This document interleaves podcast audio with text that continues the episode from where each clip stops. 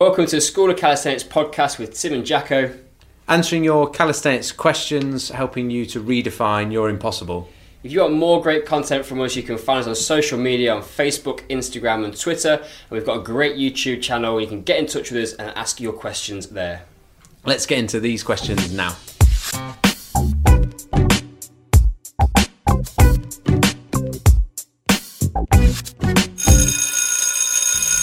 Welcome back to School of Calisthenics. It is a croaky Jacko and Tim because I'm a little bit poorly, so I Jacko's apologise. poorly today. It's not very well. Husky voice. I can do great um, impressions of um, who's like the husky singers. Uh, Barry White Barry, yeah. is one of them. Barry White. Do you know any Barry White songs? I don't really. What does he sing? Um, you've put me on We'll the move spot on. now. We'll move on. You don't yeah, either. yeah, I know. I actually have got a Barry White album. Have you? Yeah, it's quite good. We learn something new every day. It's a sort of thing that like I'm not much of a singer anyway. So to sing anything, let alone Barry White, Yeah. which is a very requires a certain amount of talent, I think, to even venture into that. Or a cold. Or a cold. Yeah. And you're um, yeah, Great at singing? No, can say something about singing. uh, no. um, I was going to say you've got Welsh heritage that might ah, lend itself yeah, yeah. to a good like voice. Tom Jones, like Tom Jones. yeah, yeah, well, yeah. See, you do a good rate Welsh accent. Anyway, you haven't tuned in to listen to to, to talk about Barry White, but um, we'll give Jacko a little bit of uh, a little bit of grace today. So why don't you ask the first question, question master? Um, well, so we, there was two people asked a very similar question. I had um, Talitha Judith on email asking about training diaries and what you should keep in your training log and how to use it most effectively to help your calisthenics journey. Yeah, I had a similar question came through. I think it was on YouTube from Raphael Kotzok, which was how to keep an organised training log. Um, What was he's- his surname? Kotzok, uh, how he's thought about starting a training log himself, but didn't know how to start or what to write down. So let's cover Let's cover training logs. training logs or training diaries. You may have seen Yes. those that are watching on YouTube. We do have the training diaries back in stock. Um, beautiful little things. Yes. Um, Just an email about that. yeah, a, they're out of stock, but they are coming into stock. But hopefully, by the time you hear By the this, they'll time you're in hearing this, they'll be back in stock. But what you'll what you'll notice is that the pages inside are blank, so to use your own creative flair to be able to record um, your training log, diary, and your what what we're going to discuss. Yeah, I, I've first found that over the years of, of trying to a number of different formats to help athletes to record training information, and, and let's just kind of like, like pitch this in it. Why is it even worthwhile? Well, as you go through a training week, or from months, or, or six months, or a year, whatever, it's really useful if you know from session to session what you did in the session before.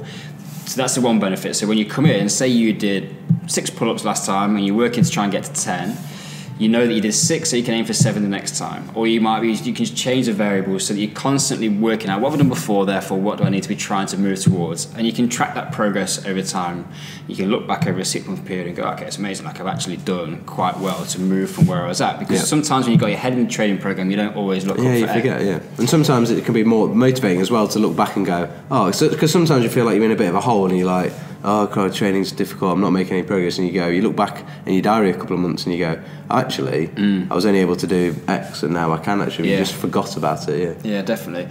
So I think that's that one. That's the one major point. and the other one to start off with is, is just to go. It actually encourages you to think about what you're doing. So rather than going to the gym and going, I don't know what to do today, it actually leads you into that that uh, mindset of having a structured program, which okay, I'm going to write down these three sessions I'm going to do a week. These are the exercises I'm going to do, and then that. Big thing about that is it's going to help you to commit to that consistency over a longer period because you're almost each session is holding yourself accountable to the training program and what Yeah. you're going to do from what you've done in weeks before. Yeah.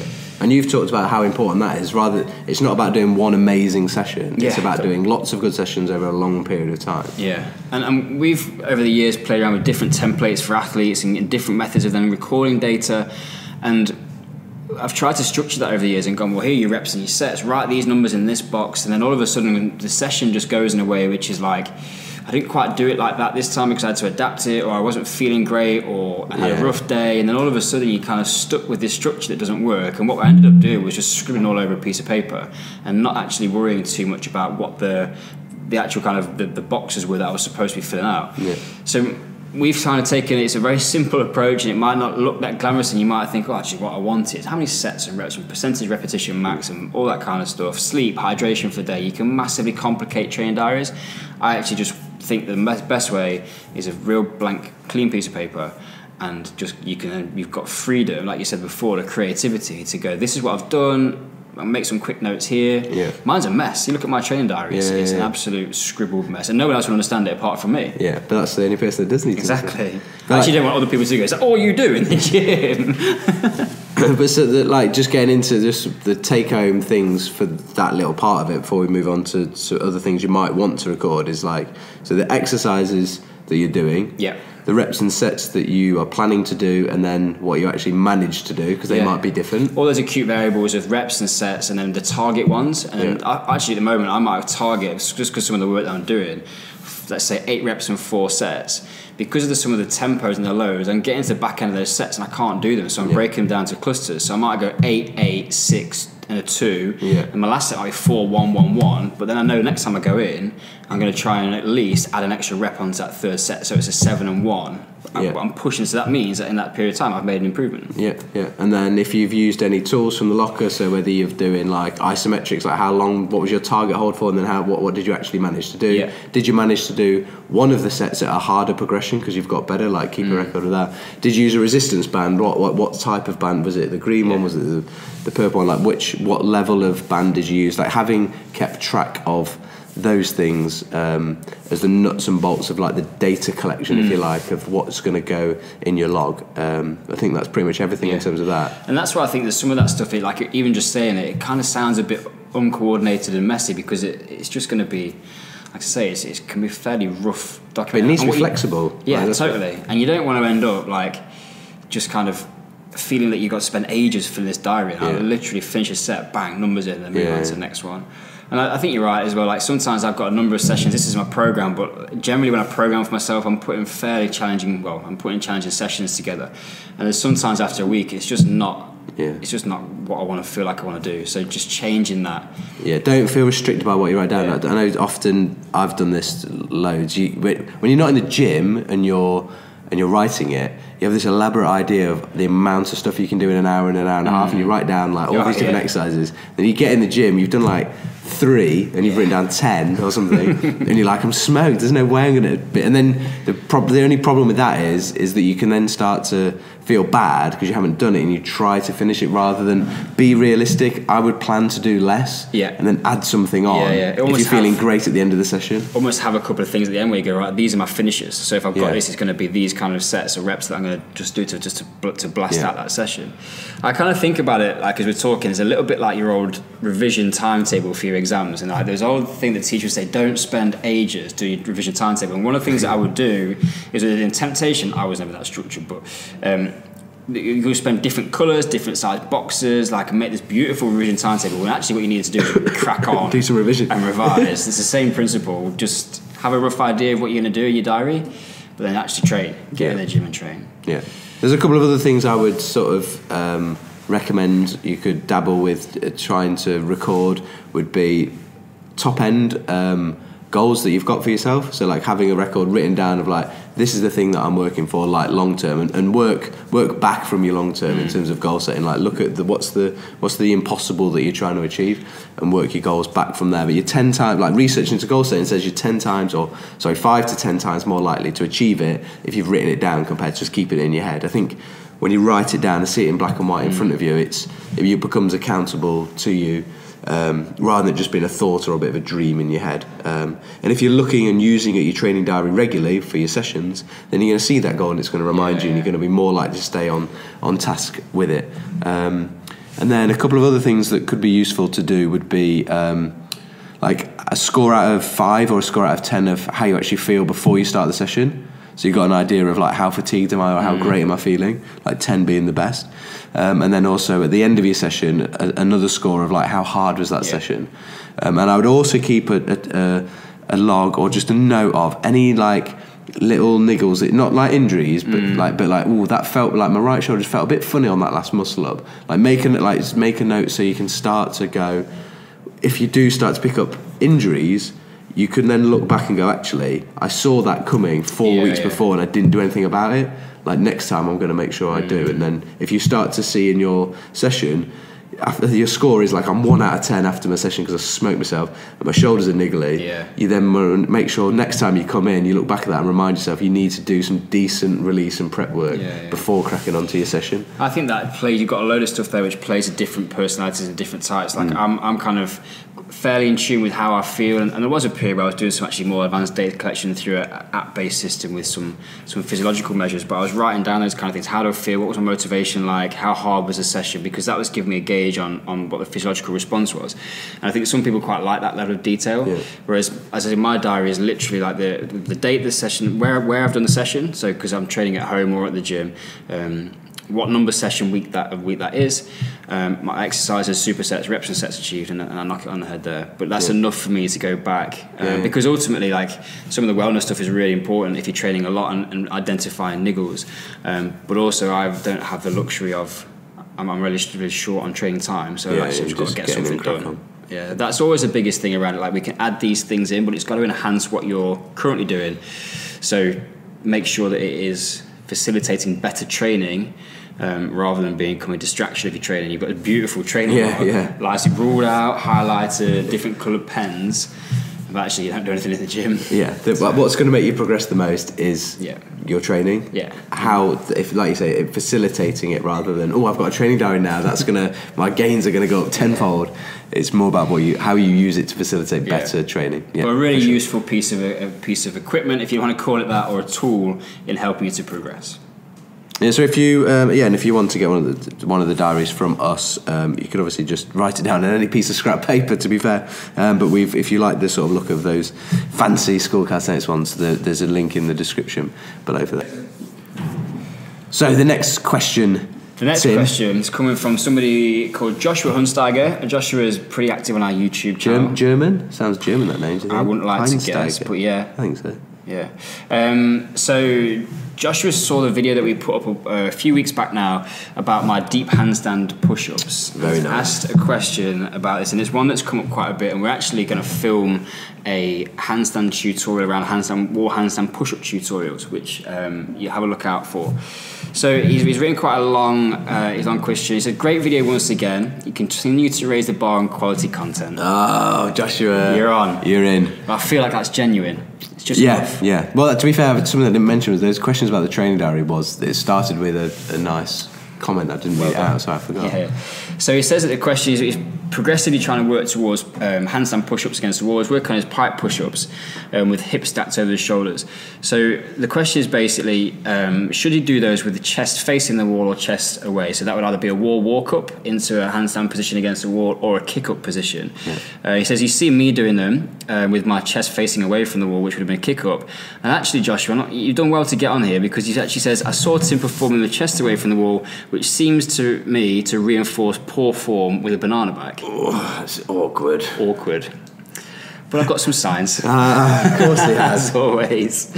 Um, so he says, assume that chest to wall will be better form and it would lend itself eventually to freestanding progression, which is, again, a good point about where do we go in terms of freestanding handstand. Push up, um, could we explain which one would be better? Uh, can I just say one Go. thing before you start? Is just it. It does depend, and it one is not necessarily better than the other. One is not wrong.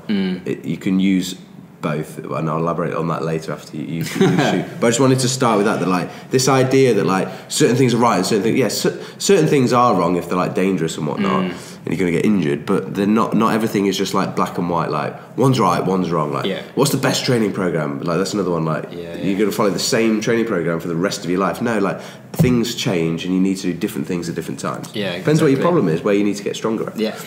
There's so much in this. I'm going to try and build it through in a logical order in my mind because there's a number of different reasons or, or, or thoughts and rationales as to why I could, why you might choose one over the other. So the, the first one I'm just going to throw in is it's so if we have got a banana back, and I'm going to talk a bit about that later. From my perspective, if you can, the spine has the capacity to move like that. It should be able to load bear like that. So if we're stable, it's not ideal if you want to go and hand start a perfectly perfect handstand position. But in the context of a wall kick up handstand, it's almost a little bit inevitable because you can't put your hands directly towards uh, close to the wall to create a completely straight line because we have to create space for the head. And we also we want to think about what's happening with the elbow position. If we we want to make this sort of this tripod which is what happens in a freestanding handstand. So the head is actually going in front of the hands elbows are doing close to the body nice and tight which creates a nice stable shoulder position. With that in mind, when you're using the wall for stability, you have to find the wall. Otherwise, if you were doing that that same position, you would have the feet off, and that's the point that Joshua makes about um, one being more having more crossover. The thing that you, I think the video that you'd seen, Joshua, was was about me doing some elevated handstand push-ups, and that changes the dynamic of that exercise quite significantly. Got Yeah, but just the the other thing about there's a the banana back as a as a term.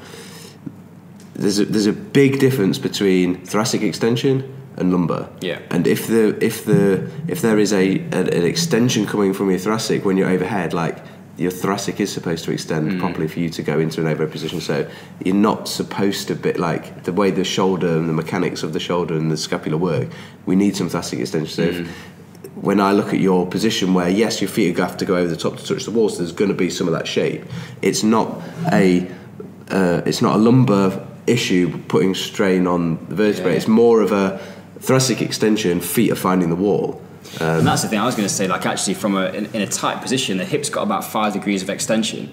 So in that in that shape, actually, is it is it hip extension? Yeah, or exactly, Is it yeah. T spine extension, or a combination of. The point for me is when I when I do it like that, it's for the point of getting strong, and when I can and I can transfer that into a handstand, and I can do a handstand with straight body line. And if you didn't have midsection control when you're pushing down hard to get out of that deep position, You'd you wouldn't go up. Yeah, yeah. You, you actually wouldn't you wouldn't be able to transfer that force through. So, yeah, I think I think some of the um, some of the, some parts of it is like kicking up creates people people have the idea that kicking up creates a banana position, therefore it's bad, Yeah. and not actually fully understanding what a banana position is, what hip extension is, what Yeah, thoracic yeah. extension is. So the reason for kicking up, in my in my in my rationale, is that it gives me the opportunity to create more vertical pushing strength because it puts me in a position where I can actually drive vertically.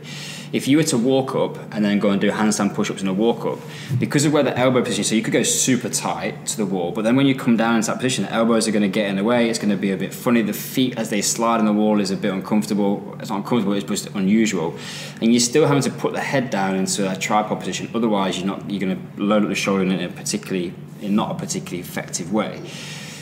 You're also, as you, as you come into that wall handstand, the feet are going to slide down, which is going to tip you into a slightly more horizontal style pushing movement, which is, again, in a handstand, freestanding handstand push up, you are kind of dropping into a slight angle. So Yeah. you do need some of that horizontal pushing force, but it's at a high angle. It's high, horizontal, vertical almost at the same time. But I'm interested in, in that vertical pushing strength. That, that, that when those are in my program, it's because that is part of the movements I want to go. I've got a Yeah. horizontal pushing and pulling, vertical pushing and pulling, and I want to load vertical pushing as much as I can because it's going to help with a lot of the, the, the handstand work that I want to do. So there's so much in there. Oh, and my last point on this one is if you're going to try and go elevated, because wall, hand, wall handstand push-ups with me, my hands on the floor are fairly easy, and I, I only obviously you only get range of movement where your hands are going to go to your head.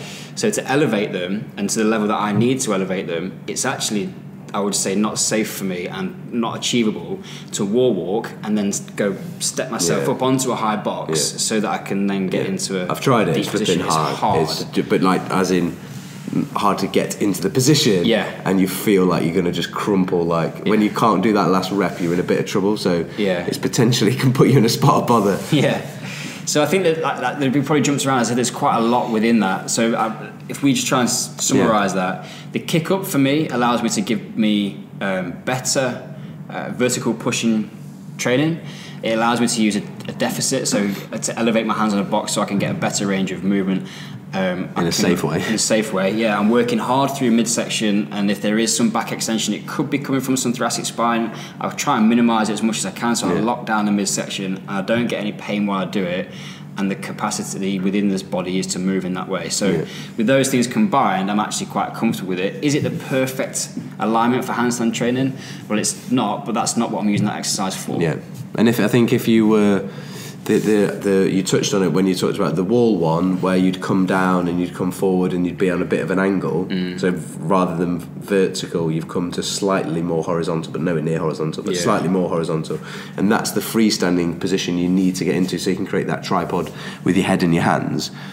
Like using the wall to practice to help you practice that bit is like relevant to get that position. But what you found is that if you get really strong with your vertical pushing and you practice your freestanding handstand balance, when you put the two together, you practice your freestanding handstand push-ups by do literally doing freestanding mm. handstand push-ups because you've got the balance Yeah. and you've built the vertical pushing strength and you can then put them together. Mm. If someone's really struggling to get that alignment in that position, it might be that you want to use the wall the other way. Yeah. But it might be actually that you just a lot of the time we're just not strong enough. Yeah, yeah. So actually getting better at vertical pushing is going to be is going to be beneficial. I find when I walk up and I go high, and I'm trying to do sort of like a high walk up, so chest to the wall, um, handstand push up. I don't feel my feet slide very well on the Yeah, wall. It feels yeah. uncomfortable. I feel like range of movement is really small. Yeah. Um, I think you've, you've, you've hit the nail on the head there. With if, if I'm strong enough to push up into that position, I've just got to do some patterning work Yeah. in my freestanding positions to find out where that is. And the other thing about the wall walk up handstand is that I feel like when I lower down, I'm resting force in the direction which is actually going to mean if the wall's not there, my feet are going to collapse. Yeah, Do you know what I mean? I'm relying yeah, on that yeah, as a yeah, break yeah, yeah, almost. yeah. Whereas if I go up overhead and I kick up, I can actually use the wall a little bit less.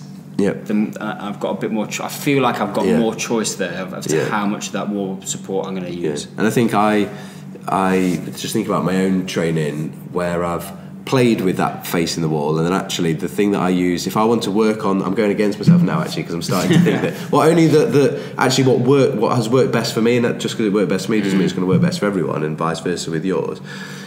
If I want to work on that alignment part of being at a slight angle when I'm going down for those freestanding ones, I find it much better literally kicking up, coming away from the wall, Yeah. and trying to just do the eccentric, come down almost to like a headstand, and feel that body line as I'm coming down, not using the wall, and then build the strength to push back up Yeah. with, with, with, as just normal, um, rather than using the wall. Like you say, I think using using the wall with your chest facing it and the feet resting on it takes all of that like control and load out of the midsection to hold the feet Yeah. up. Um, and that's probably actually the most challenging bit that you actually need. Yeah, yeah. Um, so I think it, yeah, ultimately, I I don't want to say it's wrong because I said at the beginning that it's not. Like I think it can be used, but I think we've both found that the other way, Yeah. and depending on how you do it, you can get the outcome you want. Yeah, move with the priority is about moving with with, with good quality. Like move with high quality um, control, high quality awareness. And if if I see people doing handstand push-ups and they've got massively bent out of shape, I'd be like, well, you're not transferring force well because you haven't got the midsection locked down. Yeah. If there's some curvature there and it's not causing pain as I said before, I'm not too worried. Yeah. We've spitballed a lot in there because it's actually it's, it's, it's a really good question. It's a great, yeah, it's interesting because there's Um, lots of different aspects to it. Yeah, I and like I think you, I think it's really good that you're thinking like that. And I think play around and see how you. I think there's so much value in practicing this sort of stuff. I've, I've over the years as an S and C coach, my training for a long time now has, has been an experiment, and that's how we got into calisthenics. And a lot of how we teach now is how, because we've tried a lot of different things, and we, we hope we can add a little bit of depth and texture because we've kind of done that and gone. Actually, it's, when I walk backwards, for me to try and load my body onto a wall handstand and try and step up, which was probably about a foot that I was doing. Yeah, it was like, deep. it's just not nice. so, Yeah. To have a play around with it, see what works, see where you feel like your strength, uh, how what the strength requirements are, and and, uh, and and make your own decision. We've always had a thing with that from from an athlete perspective is that we should be able to rationalise and provide justification for every single exercise that's on a program. So if someone came to me and said to me, "Why have you done that?" I should be able to link that into the athlete's individual requirements and assessment that I've done, and the sport-specific requirements and where that fits in the season. And if you can't do those things, then actually you haven't, there's no need for Yeah. that exercise to be in the program. Yeah. So I think critically evaluating why you're doing what you're doing, Yeah. I think having it written down in your training guide, Yeah. Great way to actually put pen to paper Yeah. and look at it and go, why am I doing that? Rather than walk into the gym and go, what should I do today? Yeah, we've talked about that, and I think in a in one of the early Q and A's Mm. and podcasts about um, understanding what it is you're trying to get out of it, and then building your choosing your exercise selection based upon a, a rational decision as to what your what Yeah, bits you're weak at and what bits you need to improve on. Yeah, yeah. Yeah, Great, we're going to leave it there because there's quite a lot of stuff there to go and digest. and my voice is about to disappear. Dave needs to get a go to Barry bed uh, White. What's the? We got a Barry White song, yeah. Well, Harvey will put one on the dear. yeah. At least a picture. so thanks for joining us, guys. If you've enjoyed it, let us know. Drop some comments in below, or send us a, get in touch with us on social. Um, we are always open for, for questions, so drop those over to us, and we, we pick the best ones. We said before that the ones that we think are going to help more people, and often some trends like today. And they say nice things about us. That Yeah, helps. please do that because it gives us a warm up, especially when Jacko's not well. He'll go Yeah. home and he can get in his sick bed tonight, and he'll just be like, "Joshua Hunstagger likes me." What what would really make me feel better, I think, and my voice would make me feel a lot better, would be a nice review on iTunes. That would Oh, five stars maybe. That would make me feel well. Yeah, at, at least Five. Uh, we have Is it people, out of 10? People, people. Um, we get quite a few Facebook reviews, and, and somebody, um, somebody gave me one and gave us three stars the other day, and I'm, we, we, that's we, we, it's great. Oh, it's a yeah. bit middle of the road. It's good that they've done one. So I said to him, just wondered how we could turn that three stars into five, and he wrote back, he's like, "Come and train me." I was like, fair. he's in India. Well, That's fair comment. Yeah, I was at least you've. Um, Yeah. I feel like. Did you go back and say, what about how do we turn it into four? yeah. Let's go halfway. yeah, free book. so yeah, we like the we like the, the, the higher end of the reviews. If, if- out there. if only if you think it's worth it.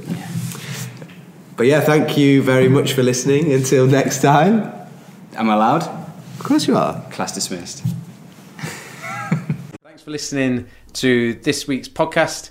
If you've enjoyed it, guys, we'd really appreciate a five star review on iTunes. And if you want to put a one star one on, that's also fine, but we'll just delete it. Until next time, class dismissed.